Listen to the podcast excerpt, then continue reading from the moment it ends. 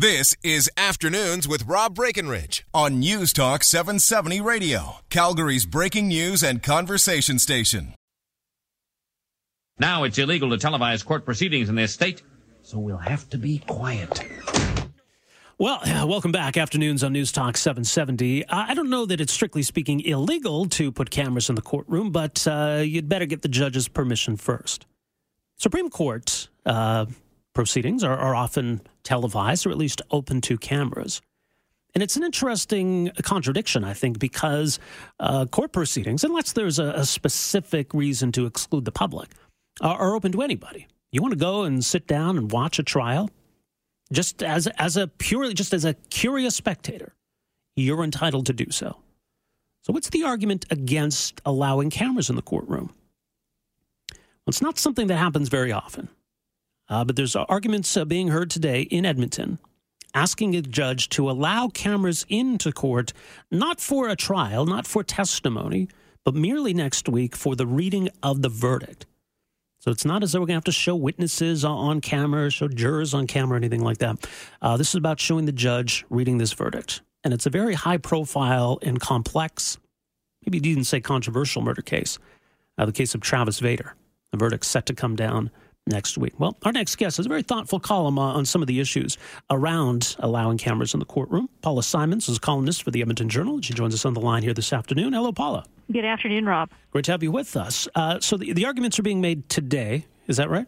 Uh, the arguments were made yesterday. Oh, made yesterday. I, I, was, in, I was in the courtroom while they happened, and uh, Judge Demi, Denny Thomas of the Alberta Court of Queen's Bench will decide Tuesday whether we will be allowed to have one pool camera in the courtroom, and then he'll decide Thursday on the fate of Travis Vader. Okay, so, so the verdict comes down Thursday. Yeah. The decision yeah. on this comes Tuesday. Okay, yeah. so the the request is pretty straightforward. Then, so a number of media outlets uh, who simply want one camera. They'll share the, the images from that camera, but it's one single camera and it's to record the judge reading the verdict, right? That's right. I think it's important that people understand that we're not talking about, uh, you know, like, like you'd see in a, an American movie. They're not going to be a whole scrum's worth of TV cameras and people jostling for position. And the deal is that the camera would just so, show the judge we wouldn't see Travis Vader's face, whether he's uh, convicted or, or whether he's found not guilty. Uh, there wouldn't be witnesses in the courtroom. There wouldn't be uh, jurors because it's been a trial by jury alone, uh, by judge alone, and we wouldn't see the faces of the McCann family either. Uh, and I think it's also really important for listeners to know that both the McCann family and Travis Vader and his lawyer are in favor of having the camera in the courtroom, which is an unusual thing. And it's significant, too. Yeah, I think it's absolutely worth noting. Now, th- I understand this would probably be a, a first in Alberta, wouldn't it? There have been only two instances of cameras during court proceedings. Uh, it's quite common for cameras, obviously, to be in the legislature, in city council, and school board meetings during public inquiries. We've only had them twice in courtrooms in this province. Once was at the very beginning of my career, it's a long time ago, during the code inquiry into the failure of the Principal Group Financial Company. My goodness. Where, where were you, uh, you were like a junior high student on a, uh, on a was, practicum, was, right? I was, I, the ink was not yet dry on my diploma. Uh, I was okay. a little baby reporter when that was when that was happening. My goodness. And then uh, more recently, but still quite some time ago, uh, you might remember a fatality inquiry into the case of Connie Jacobs. She was uh, a First Nations woman from the Calgary area um, there was a, a terrible incident where the police attended to her home and you know things got out of hand and and and she ended up being you know the shots being fired and, and she and her son. Uh, so it was yeah. it was a, a case that really brought into focus relations between uh, police and the indigenous community.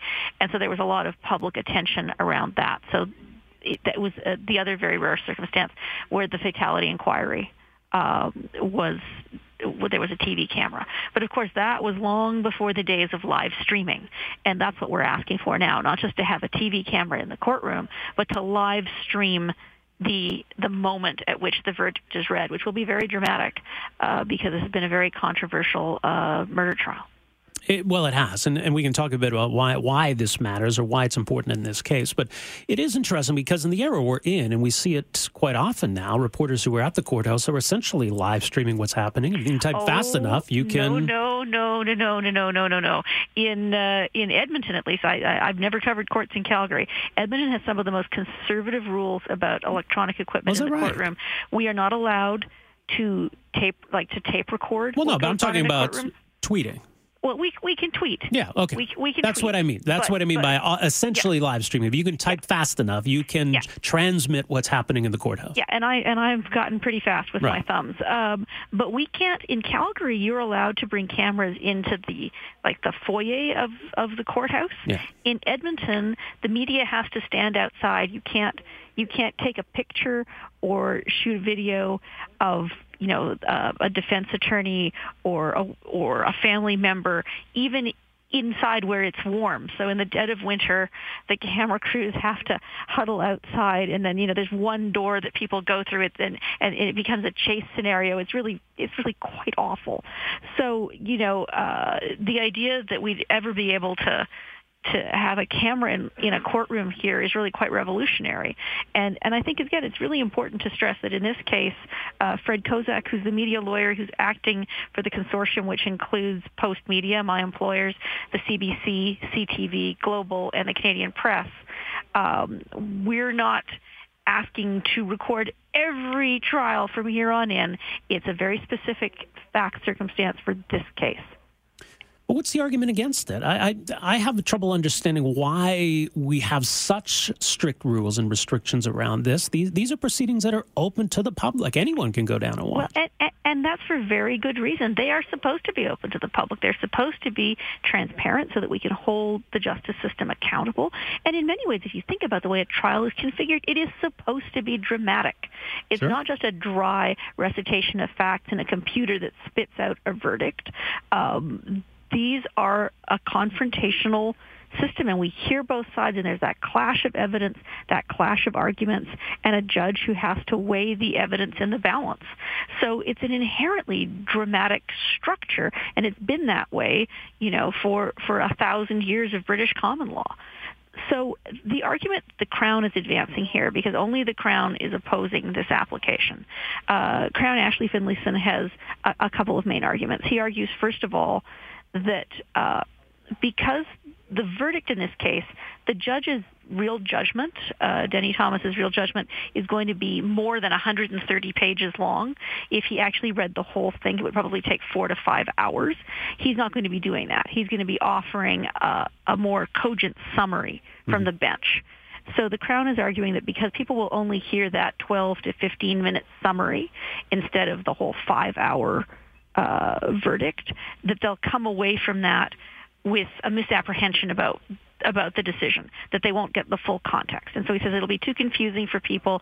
It'll be better for them if they just read someone like me who can explain it to them than watching it for themselves, which I find really quite a remarkably patronizing attitude and, and a really interesting backhanded compliment to the press because Well- Finlayson, Finlayson went on and on about how great your reporters do such a wonderful job. We should just rely on reporters to tell people what happened. So the summary And of the summary is better than the summary. yeah, that's right. I mean, Okay, you know, gotcha. I, I give pretty good summaries, but I think people should be able to watch for themselves and, and you know, and, and, and hold me accountable too.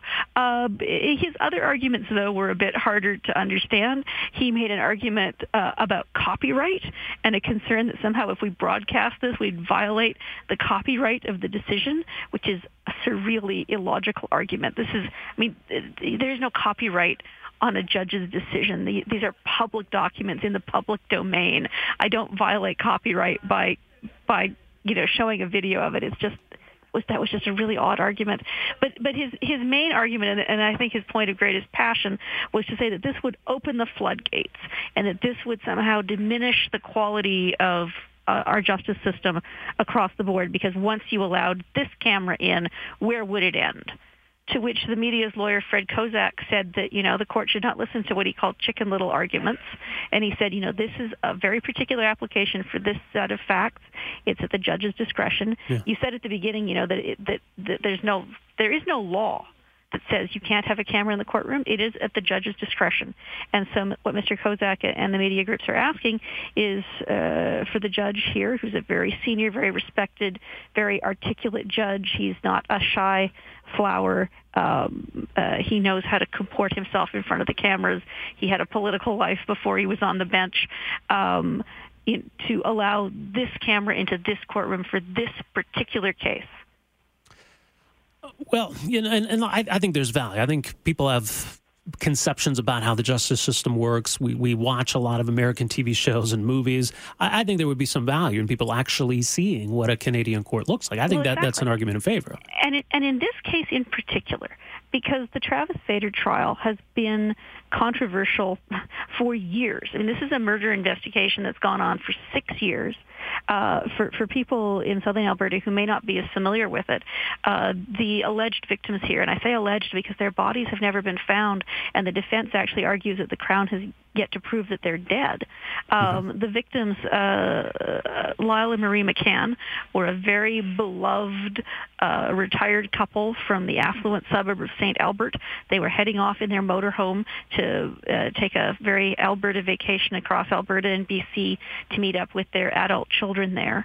Uh, when they didn't arrive, the adult children became concerned, uh, alerted the authorities. Eventually, uh, they found the uh, burnt-out murder home, uh, motorhome, um, and uh, there's a there's a very sort of compelling but not conclusive body of circumstantial evidence that appears to link Travis Vader to some of the McCann's belongings, but there's nothing that specifically indicates very clearly that he killed the McCanns because, as I say, as his lawyer argues, there's no actual evidence it's conclusive that the McCanns are dead, Yeah. except for their except for their completely uh, uncharacteristic disappearance. Uh, the defense also brought forward a witness who claimed that they'd seen the McCanns at a campground later than the time that the Crown argues that that Vader. Uh, their theory of the crime is that he killed them at a certain point, and that they, the, the the defense says no. These are witnesses who say that they saw the McCanns after that point. So how could Vader have killed them if they were still alive? Um, and the, the defense has also argued that, you know, perhaps an associate of Mr. Vader's, because Mr. Vader, let it be said, has a significant criminal record and is not, you know, I mean, there, there's a reason that the RCMP focused on him. He was the local bad boy. Uh, but the defense has argued that Mr. Vader had a criminal associate who they say could also very plausibly have you know have killed the McCanns if indeed that is what happened, um, and that person is uh, somewhat conveniently uh, dead. So you know is not there to defend himself and say you know so he you know this is the alternate theory of the crime put forward by the defense. But but the reason it's become so controversial isn't just that the McCanns were such sympathetic victims or that Vader is such an intriguing, um, charismatic uh, villain of the piece, but because there are a lot of complaints and allegations about the way the RCMP and the Crown have handled this case, allegations that uh, that they sort of became fixated on Vader, that they engineered these really complicated uh, Mr. Big sting operations, uh, not just surveilling Mr. Vader, but also his sister, that they set up a fake job and hired the sister for the fake job and sent her on fake business trips and basically invaded the sister's life in the hopes that she would say something that was somehow incriminating, which she never really did. Uh, and so there's a lot of uh, a lot of concern, I think, and has been for months now. That did the RCMP overreach? Did the Crown and the RCMP fail in their obligations to provide timely disclosure to the defense of all of the documents, the voluminous amount of evidence that they'd collected? So there have been a lot of questions about the way justice has been administered here. And so whatever decision Denny Thomas renders next Thursday is going to be a controversial one because if he acquits Mr. Vader, uh, if he says that the Crown did not do a good enough job of establishing their case, that there is reasonable doubt, a lot of people are going to be very, very upset because I think in Edmonton in the public mind there are many, many, many people who are very firmly convinced, evidence or no evidence, that Travis Vader uh, was implicated in the murder of Lala Marie McCann. Um, so if he's acquitted, it will be hugely controversial. Oh. Conversely, if he's convicted, it will be hugely controversial because there have been so many questions raised about the way the Crown and the RCMP prosecuted this case. So I think it's really important in this particular instance that people hear directly from the judge why he's making the decision that he is. And I think, you know, at this point, we just don't know what the judge is going to decide because even sitting in the courtroom for hours yesterday while the judge and the lawyers all talked about this, I mean, Denny Thomas wasn't giving any, you know, uh, dropping any hints in his demeanor or his or his uh, diction to indicate uh, what verdict we might expect next Thursday. Yeah, it's going to be fascinating uh, for a number of reasons, as you say, Paula. We'll see how it all plays out next week. More at edmontonjournal.com. Uh, thanks, as always, uh, for making some time for us here today. Appreciate it. Thank you. Take care. Paula Simons, columnist for the Edmonton Journal. We're back with more right after this. Afternoons with Rob Breckenridge, starting at 1230 on News Talk 770 Calgary.